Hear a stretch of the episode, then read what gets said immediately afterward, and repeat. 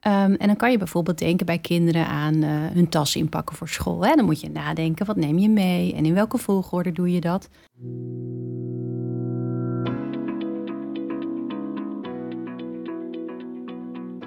Van harte welkom bij de podcast van rustmetindeklas.nl, waarin jij inspiratie, kennis, concrete tips en oefeningen krijgt voor het nemen van voldoende rustmomenten met kinderen. Mijn naam is Wendy de Groot. Ik ben leerkracht geweest, inmiddels ook moeder en oprichter van rustmetindeklas.nl. Ik neem je graag mee in mijn ervaring rondom rust en ontspanning voor kinderen en misschien ook wel voor jezelf. Heel veel luisterplezier en ontspanning gewenst.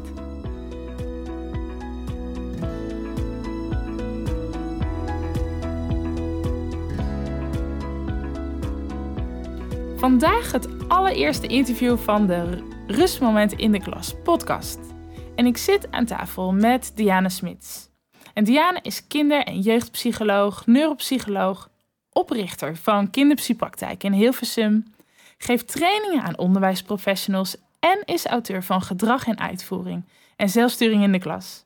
En onlangs heb je ook meegeschreven aan een hoofdstuk in het groeiboek van opvoeders van Lily Genees samen met uh, Erik Scherder. En je bent moeder van uh, drie dochters. En als allereerste gast twijfelde ik geen moment om jou uh, te vragen. We kennen elkaar al een tijdje.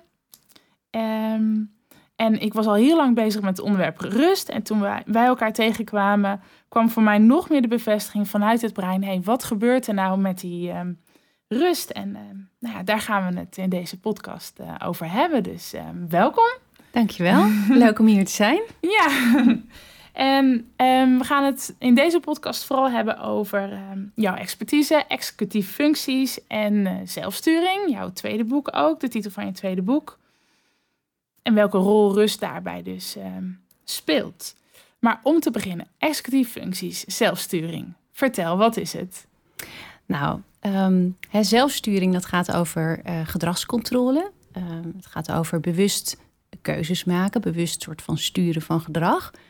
Um, en dan kan je bijvoorbeeld denken bij kinderen aan uh, hun tas inpakken voor school. Hè? Dan moet je nadenken, wat neem je mee en in welke volgorde doe je dat? Um, maar je kan het ook iets breder, uh, breder trekken.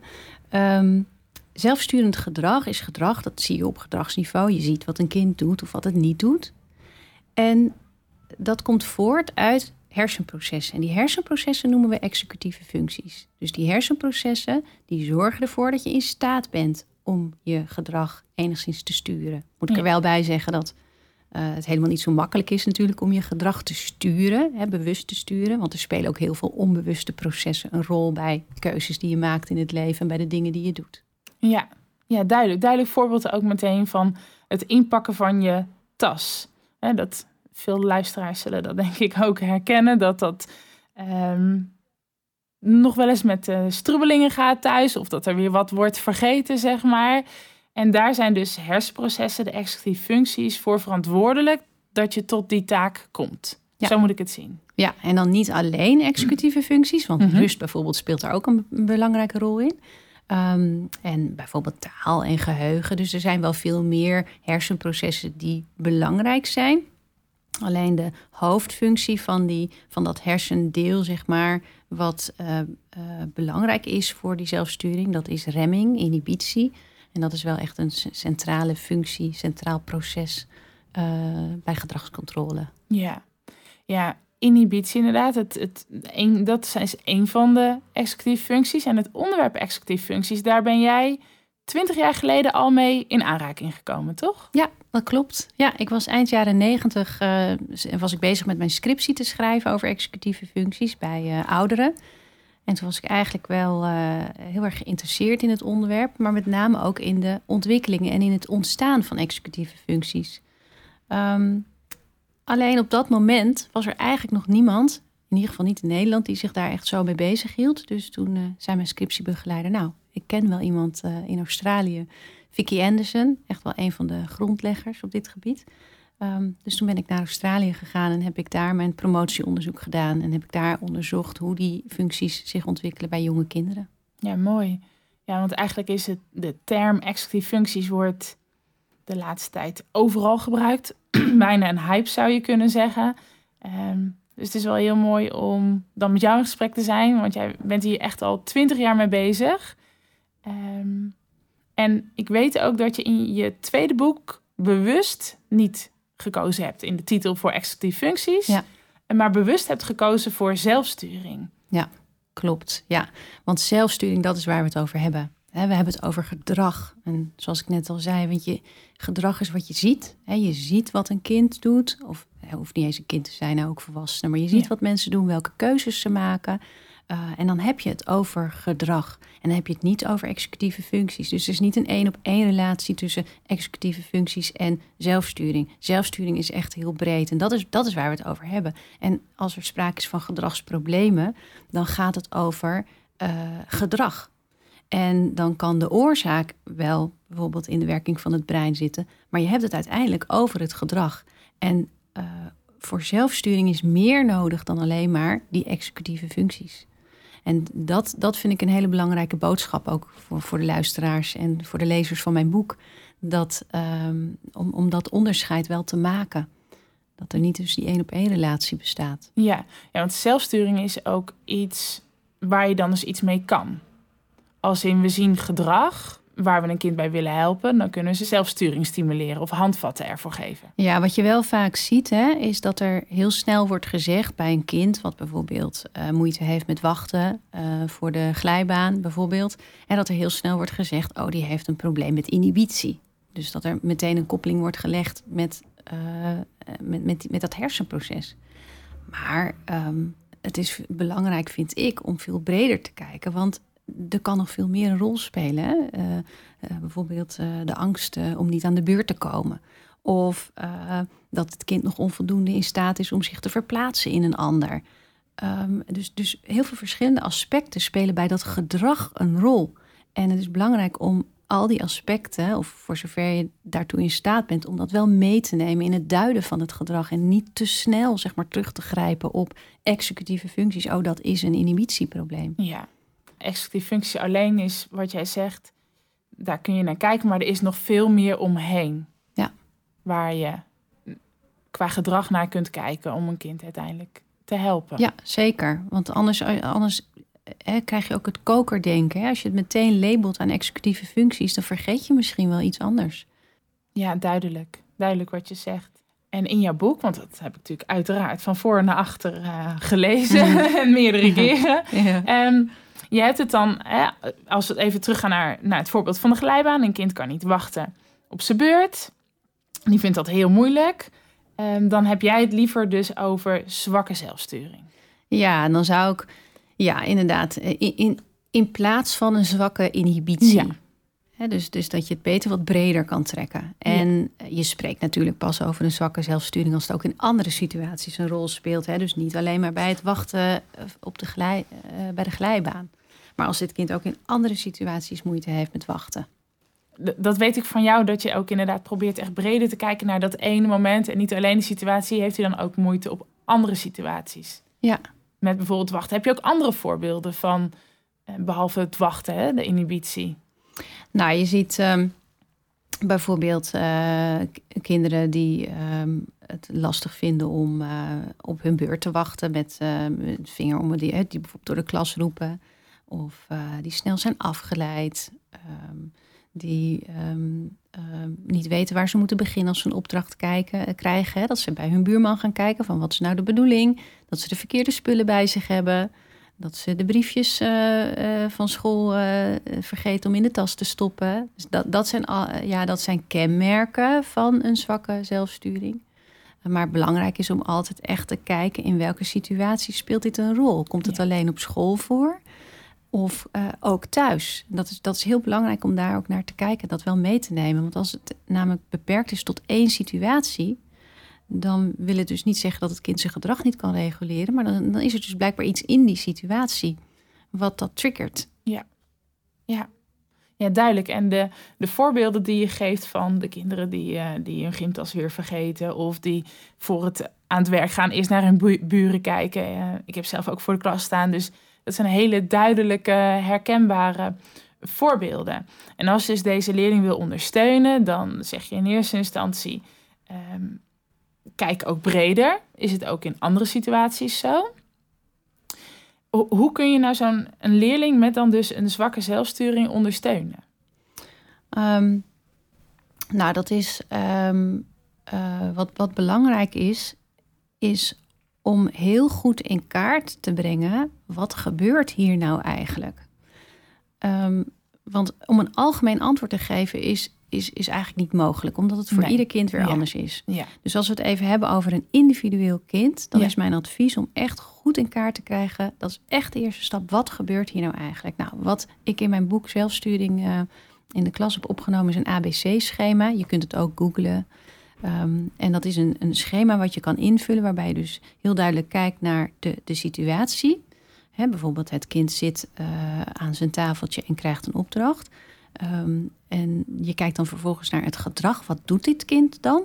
Precies, hè? gaat om zich heen kijken, weet niet wat hij moet doen. En dan kijk je naar uh, de consequentie, dus het gevolg. Wat gebeurt er vervolgens? Als je dat heel duidelijk in kaart brengt, dan kun je uh, met die elementen een beetje gaan spelen. Dan kan je bijvoorbeeld kijken, hey, is er iets wat voorafgaat aan dat gedrag waar we iets mee kunnen? Wordt de instructie bijvoorbeeld niet duidelijk genoeg gegeven? Of is er misschien iets in het gevolg waar we iets mee kunnen? Kijk, het gedrag zelf kan je niet zozeer veranderen, maar je kan wel hè, als leerkracht, je hebt wel als leerkracht invloed op wat er aan vooraf gaat aan het gedrag en ook wat er volgt op dat gedrag. Dus die A en die C. Ja. Nou, en daar kun je als leerkracht een beetje mee gaan, gaan, gaan spelen en bekijken van hé, hey, wat kunnen we nou doen? Ja, ja, dus inderdaad, als jij denkt, hé, hey, ik, ik zie inderdaad een, een leerling komt moeilijk tot werken, dan kunnen we, kan de luisteraar op zoek naar het uh, ABC-schema in jouw boek en uh, dat kunnen we online vinden. En daarmee kunnen we dan observeren, even goed de situatie bekijken. Wat gebeurt er nu precies? Voorafgaand op het moment zelf ja. en daarna. Ja, en wat kun je dan als leerkracht anders doen? Ja. Hè, stel dat dit gedrag bijvoorbeeld met name voorkomt bij opdrachten die verbaal gegeven worden. Ja. Nou, dan kan je bijvoorbeeld denken: hé, hey, maar wat als we de opdracht nou op een andere manier aanbieden, visueel?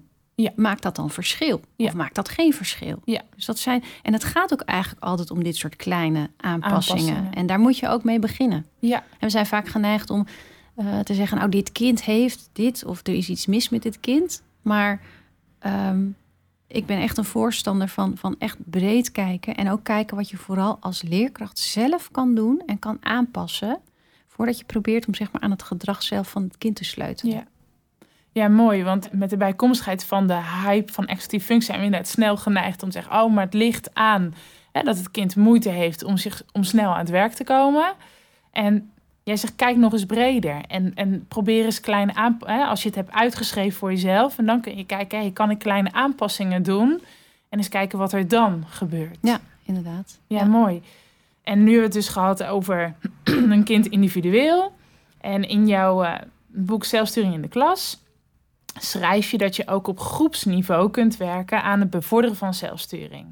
En wat ik een mooie zin vond in jouw boek, um, is zelfsturing bevorderen in de klas. Hoe doe je dat? Simpel gezegd werk je als leerkracht van buiten naar binnen.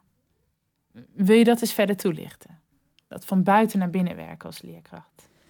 Ja, dus um, wat we bijvoorbeeld uh, wat we weten is dat zelfsturing dat je dat kan bevorderen door duidelijkheid en voorspelbaarheid te bieden aan kinderen. En uh, met van buiten naar binnen bedoel ik dat je echt ook gaat kijken naar bijvoorbeeld het klaslokaal. Hoe is het klaslokaal ingericht? He, dan begin je echt met de omgeving van het kind. Welke plek in de klas heeft dit kind? Of uh, is, er, is er voldoende ruimte voor, überhaupt voor kinderen om, om te lopen? Uh, is er voldoende licht? Is er voldoende ventilatie? Dat lijkt, lijken misschien triviale zaken, maar dat, dat speelt allemaal een rol bij ook he, je goed voelen en je kunnen con concentreren. Um, dus je, je, je werkt echt van buiten naar binnen. Je kijkt naar, de, naar, naar het lokaal. Ik heb ook in mijn boek een, een, een soort checklist opgenomen voor, zo'n, uh, voor punten waar je op kan, uh, kan letten als leerkracht, die belangrijk zijn. En dan ga je steeds een stu stukje verder dichter naar het kind toe. Dus je kijkt ook naar de interactie van, van jou als leerkracht met het kind. He, zijn er dingen die ik als leerkracht anders kan doen? Um, en de voorspelbaarheid, de structuur en de regelmatige pauzes, een planbord, dat zijn allemaal dingen die belangrijk zijn voor het bevorderen van, uh, van zelfsturing.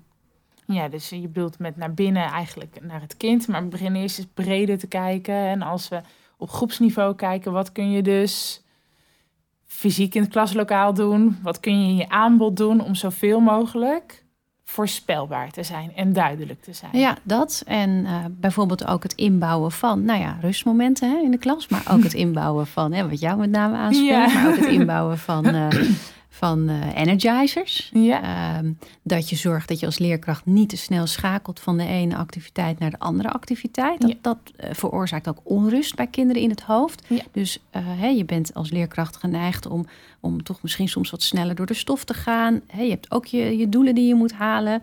Um, en, en ik heb het zelf het idee dat dat, dat het belangrijk is dat, dat we soms wat te snel gaan. Dat we, we mogen ook best wel eens even vertragen. Sterker nog, ik denk dat dat juist heel goed is om te vertragen. Uh, en dat dus de tijd te nemen om kinderen te laten schakelen. Ja. Dan gaat het misschien een keertje ten koste van een, van een deel van je les. Uh, maar soms hè, moet je ook gewoon kinderen, moet je gewoon ook weten wanneer je als leerkracht moet stoppen. Ja. als, het, als je merkt dat het niet meer aankomt, Stop dan gewoon. Laat ze lekker buiten spelen. Ja. Ik denk dat we allemaal wel weten dat het zo werkt. Ja. maar dat het in de, in de praktijk is het eh, denk ik ook echt wel lastig. Want je wil inderdaad dingen afmaken. Ja. Um, maar ja, je kunt je inderdaad afvragen hoeveel zin heeft het om het af te maken. Wat komt er dan nog daadwerkelijk binnen? En ben ik dan nog in contact met de kinderen? Ja, en het start natuurlijk als leerkracht bij bewustwording. Hè? Ja dat je, dat je hier bewust van wordt. En dan kan je dat misschien niet altijd meteen in de praktijk brengen. En ik, ik kan me ook voorstellen dat luisteraars nu denken van... ja, maar ik heb uh, zoveel dingen wat ik allemaal moet doen. Ehm, maar het begint juist bij die hele kleine, kleine stapjes. Ja, kleine momenten. Even wat je net zei, wat uh, meer tijd voor een lesovergang. Dat kinderen kunnen schakelen van het ene naar het andere. Ja. En duidelijkheid en voorspelbaarheid. Dat is wat uh, zijn wel sleutelwoorden in een zelfsturingsvriendelijke omgeving creëren voor kinderen. Zeker. Ja. Mooi, ja. En je zei natuurlijk net al, uh, waar ik natuurlijk heel blij van word, hè, over de rol van uh, rust. En ik uh, ben nog eens even verder in boeken van jou gegaan en teruggelezen wat je eigenlijk allemaal geschreven hebt. En daar kwam ik ook een artikel tegen, waar je geïnterviewd bent door Oude Vereniging Balans. En in 2017 schreef je dat, uh, nou, stond er in dat artikel: Kinderneuropsycholoog Diana Smit signaleert dat de aandacht voor executieve functies een hype is geworden. En dat baart haar zorgen. Er zijn materialen ontwikkeld om executieve functies te trainen, maar deze zijn op nog geen enkele manier wetenschappelijk onderbouwd. Zelf raak ik steeds meer overtuigd dat ook aandacht en rust een essentiële rol spelen bij het sturen van gedrag. Ja, dus daar word ik natuurlijk blij van. Want dat zie ik ook. Ehm, dat, rol, dat rust dus een belangrijke rol speelt. Maar hoe is de onderbouwing daarvan? Nou, goede vraag. Ehm, we weten dat rust hè, heel belangrijk is om informatie te verwerken. Dat wat jij geleerd hebt, dat verwerk je tijdens rust. En dat met rust kan je denken aan slaap. Hè. We weten allemaal dat slaap gezond is en dat het goed voor je is. Um, maar eh, onderzoekers hebben ook ontdekt dat die hersensystemen die in slaap actief zijn, die uh, zijn ook overdag actief. Dat heet het uh, default mode netwerk voor degenen die daar meer over willen weten. Ik noem het zelf het rustbrein. Um, en die is ook overdag actief op rustmomenten. Op momenten dat je even kort ontspant. Dat je even kort uh, nou, je moet je denken aan dat je even staat te wachten of dagdromen, uh, naar buiten staren, uh, even op de wc zit. Hè? Dat, dat soort momenten dat je je gedachten een beetje laat gaan. Dat herken je misschien wel van dat je allerlei gedachten hebt en dan op een gegeven moment denkt, hoe ben ik hier nou gekomen? Dat zijn de momenten dat je rustbrein, om het zo maar te zeggen, actief is. Hè? Dat default mode netwerk. En op die momenten, hoe gek het ook klinkt, ben je informatie aan het verwerken. Jouw brein is dan bezig om dat uh, wat, wat, wat hij kort of langer daarvoor geleerd heeft, of heeft meegemaakt, heeft ervaren, om dat dan op die momenten te verwerken. En daarom is het zo belangrijk dat kinderen, maar ook volwassenen, voldoende van die momenten ook hebben op een dag. Om ervoor te zorgen dat jouw brein, dus al die dingen die je meemaakt op een dag, ook kan verwerken en een plekje kan geven. En daarom denk ik dat dat voor de, de rol van zelfsturing gewoon heel belangrijk is. Dat kinderen die mogelijkheid krijgen om hun brein als het ware wat, wat rust te gunnen. Ja, ja mooi, duidelijk. Um, dus je zegt eigenlijk, hè, jij noemt het dan het rustbrein. Als we rustmomenten nemen, dan is het rustbrein actief. En dat is ook actief als we slapen, maar dat is ook op korte momenten gedurende de dag actief. Ja. En als dat rustbrein actief is, dan hebben je hersenen even de tijd of je brein de tijd om alles wat je meemaakt te verwerken. Ja, dus wat er dan gebeurt, hè, dan zijn er meerdere hersendelen met elkaar in verbinding. En dan wordt dus informatie aan elkaar gekoppeld. Uh, ook informatie wordt aan elkaar gekoppeld waarvan je normaal gesproken, als je er bewust over nadenkt, zou je die informatie misschien niet aan elkaar koppelen. Uh, terwijl als je het loslaat, dan gaat je brein er wel ondertussen mee aan de slag. En dan krijg je dus ook de creatieve ideeën. Dat is ook een verklaring waarom je, hè, als je onder de douche staat of een wandeling maakt, dat je dan ineens tot een oplossing komt. Dan ben je er niet bewust mee bezig, maar juist doordat je het loslaat, gaat je brein er wel mee aan de slag. En dan krijg je dus dat je, dat je dingen leert en inzichten krijgt op die momenten. Die zijn ongelooflijk belangrijk. Ja, dus eigenlijk is je brein best wel druk als je rustmomenten hebt. Ja, ja, zeker. Dan gebeurt er eigenlijk van alles. Ja, er gebeurt heel veel. Ja, wat dus inderdaad handig is voor, uh, om creatieve ideeën te bevorderen, inderdaad. zeker. Um, nou ja, en we kunnen ons allemaal wel voorstellen dat als je veel prikkels, en we hebben allemaal veel prikkels te verwerken op een dag, kinderen ook, thuis, school, ben je zo, het drukt in de klas, dingen die we leren, dat we daarvoor gewoon regelmatig tijd nodig hebben om dat allemaal te verwerken, zodat het niet ophoopt en te veel wordt in het hoofd. Ja. Ja, en de informatie eigenlijk ook, wat je net zei, dat de informatie is eigenlijk de dingen die je dan ook leert in de klas, ja. dat die dan de juiste plek krijgen. Plek krijgen, ja. Ja, duidelijk. Ja, dus dankjewel voor deze toelichting. Hè? Wat, wat rust nu, de relatie van rust of rustmomenten is met zelfsturing. En we gaan uh, een deel 2 van deze podcast ook opnemen. Want uh, we willen het kort en praktisch houden, deze podcast. Maar er is nog zoveel meer, want het rustbrein is natuurlijk super interessant. We hebben gewoon een rustbrein. Hè, zo noem jij het dan. Maar um, nou ja, hoe zit dat en wat betekent dat? En daar wil ik uh, nog uh, graag met je verder over in gesprek. En dat doen we in een deel 2 van deze podcast. Dus deze, dit stukje over zelfsturing, executieve functies en even kort aangestipt. Ja, welke rol speelt rust dan daarbij? Gaan we afronden. En iedere podcast sluit ik met een quote of een praktische tip of oefening. Misschien iets wat we al genoemd hebben. Maar iets waarvan je zegt, nou, dat wil ik echt nog meegeven als afsluiter aan de luisteraar. Nou, wat ik uh, wil meegeven aan de luisteraar is um, dat het belangrijk is om vooral je kind te vragen. Of het kind, of het, de leerling te vragen. Hè? Dus als we, als we zien dat een kind uh, bepaald gedrag laat zien en je wilt dat uh, duiden als, als leerkracht, stap op het kind af en vraag ook het kind zelf. Kinderen weten vaak zelf echt wel hè, wat ze nodig hebben. Je moet ze daar wel natuurlijk een beetje bij helpen. En dat kan door op uh, oplossingsgerichte manier vragen te stellen. Nou, daar, daar kan je genoeg over vinden op internet. Maar dat is een hele mooie manier om met kinderen in gesprek te gaan.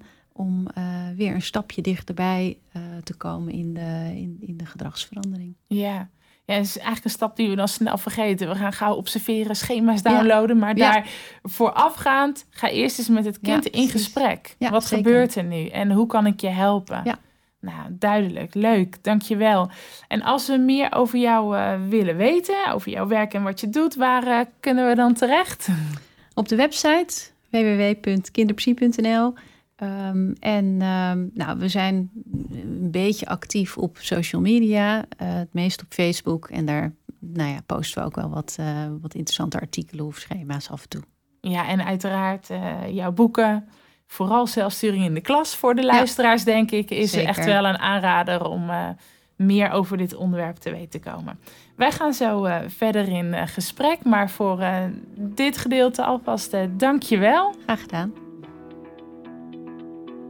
Superleuk dat je weer luisterde naar deze podcast van Rustment in de Klas. Wist je dat je heel makkelijk een review achter kunt laten om te laten weten wat je van deze podcast vindt? Het is heel gemakkelijk. Ga naar de podcast-app waarmee je deze podcast hebt beluisterd en klik op Review. Geef bijvoorbeeld 5 sterren en misschien wel een geschreven reactie. Dank je wel. Ben je enthousiast geworden en wil jij ook korte ontspanningsoefeningen doen met kinderen in de klas of misschien wat thuis? Vraag het gratis kennismakingspakket aan op www.rustmetindeklas.nl. Dan krijg je toegang tot een aantal filmpjes om samen kennis te maken met Mike en Vee. Neem hier ook gelijk een kijkje in mijn workshop en trainingsaanbod. Je kunt rustmetindeklas.nl ook volgen op Facebook, Pinterest en Instagram. Via deze kanalen kun je deze podcast ook delen door bijvoorbeeld een screenshot te maken van je scherm nu. Deel deze en tag dan Rustmet in de klas. Nogmaals, dank je wel dat je luisterde.